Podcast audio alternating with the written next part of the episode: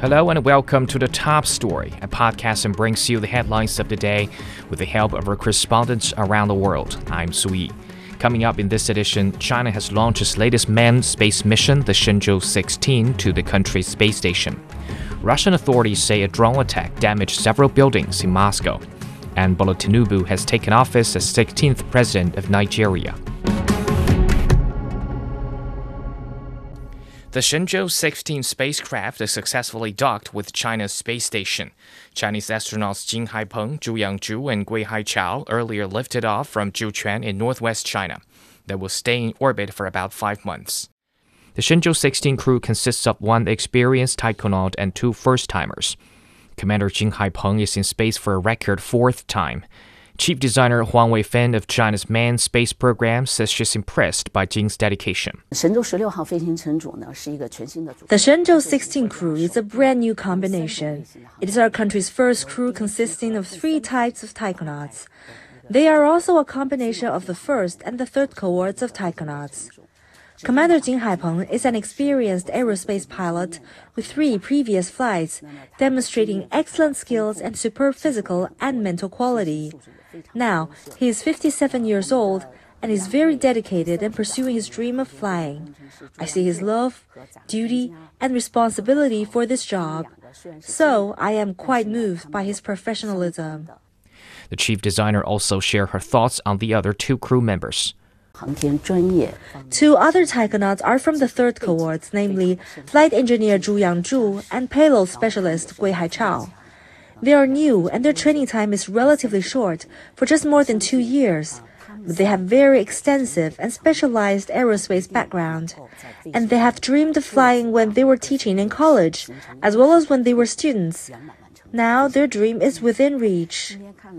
The three taikonauts have been working hard and motivating themselves over the years. They are very self disciplined and have great perseverance in achieving their goals. I believe that they will be able to leverage their respective strengths, support one another, and successfully complete the mission. That was Huang Weifen of the China Manned Space Program on the Shenzhou 16 Taikonauts. For more about the different roles of the Shenzhou 16 crew, Jiang Tao spoke with the astronomy professor Zhang Fan at Beijing Normal University. Shenzhou 16 is the second flight mission of China's manned space program this year. So, compared to the previous one, what are the major highlights of this mission? For the regular running, this is a science lab. So the, uh, the, the personnel composition changed this time. Um, in the past, it was mostly uh, pilots and engineers. Um, now we have one pilot, really experienced first generation pilot, and he will be taking up two novices. Mm. You mentioned about the uh, crew members and the new composition of the team. It is also the first time for Chinese civilians to fly out of Earth. What do you make of uh, such an arrangement?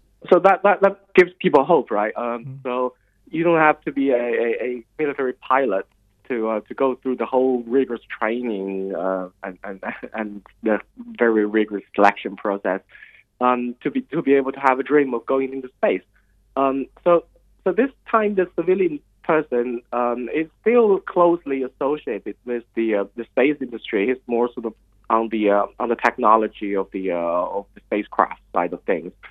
But hopefully, in the future, um, people who are specialists in, in particular areas of science, for example, bio- biologists, physicists, they will be able to go up there as well. The Shenzhou 16 manned mission is the first to China's space station since construction ended. What does it mean to China's space station or China's aerospace development? This marks the beginning of the regular running of the space station as a key national laboratory for scientific discoveries and technological development.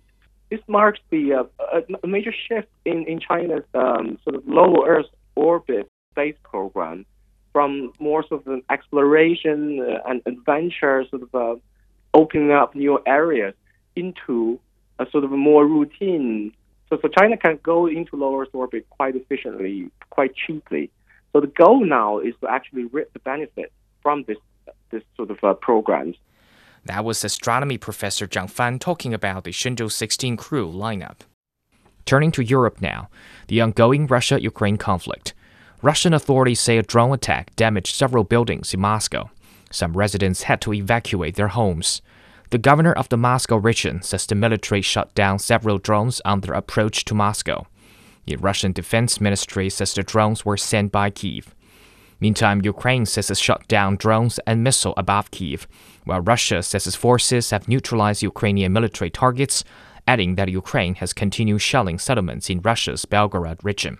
We get more from Stuart Smith in Moscow. The state news agency here, TASS, reported that explosions could be heard throughout the early morning and into the late morning. That then the air defense responded in Kiev and an air alert was sounded there was a fire in the capital city due to what eyewitnesses reported as falling rocket debris. As to what was going on, the Russian Ministry of Defense, the goal, it says, has been reached and all of the targets, it claims, were neutralized. Belgorod governor says that around 300 strikes were recorded, uh, causing damage to around 70 apartments. He says that locals are still trying to recover from damage done to gas mains as well as electricity. And he suggested uh, that this was something that the Belgorod residents, although used to, of course, would want to stop as soon as possible. For the residents of Belgorod, there's nothing to stop the shelling at the moment, according to the governor, other than the Russian armed forces trying to prevent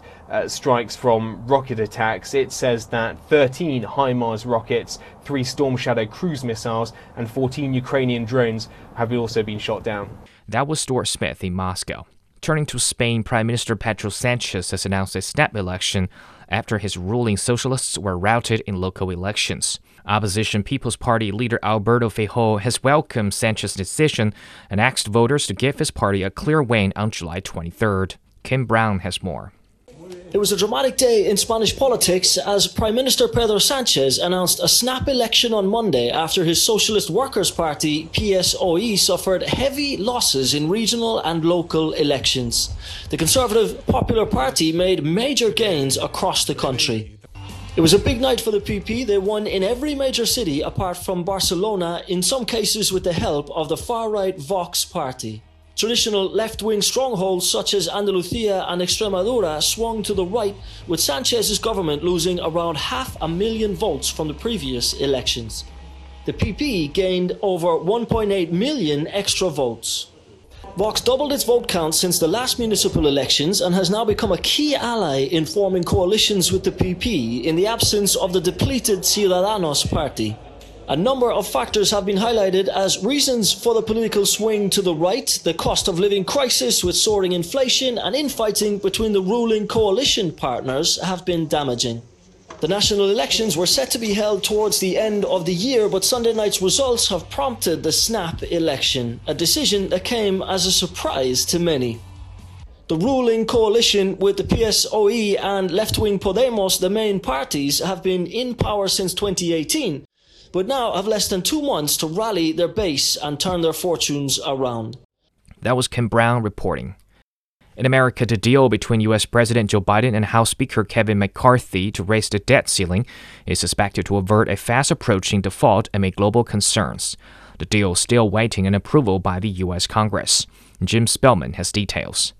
Over the weekend, Speaker of the House Republican Kevin McCarthy and U.S. President Joe Biden, a Democrat, say they've reached a deal in principle to raise the debt ceiling. It takes uh, the threat of catastrophic default off the table, protects our hard earned and historic economic recovery, and the agreement also represents a compromise, which means no one got everything they want. But that's the responsibility of governing. The deal raises the debt ceiling into 2025, past next year's elections. That was the president's primary goal. In exchange, Republicans secured caps on federal spending and expansion of work requirements for some social safety net programs. Not as much as Republicans had hoped for, but work enough to, to brag about. But I believe this is an agreement in principle that's worthy of the American people. Um, it has historic reductions in spending, consequential reforms that will lift people out of poverty into the workforce rein in government overreach. There are no new taxes, no new government programs. Now each side must convince their own members to back the bill. The more extreme members of both parties have expressed skepticism, but the leaders hope to get the deal passed even if their members don't love it. Overwhelmingly, Republicans in this conference are going to support the deal. Passage is highly likely, I would put it that way. The bill was released to lawmakers on Sunday evening. The House aims to vote on Wednesday following a mandatory 72 hour review period.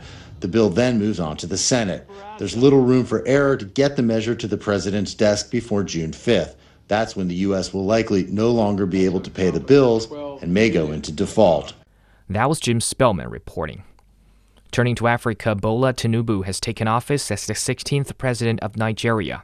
He took the oath of office at a ceremony in Abuja. Tinubu has outlined his vision for Nigeria's progress, emphasizing the need for economic growth and the fight against terrorism. Jack Mangoot has more.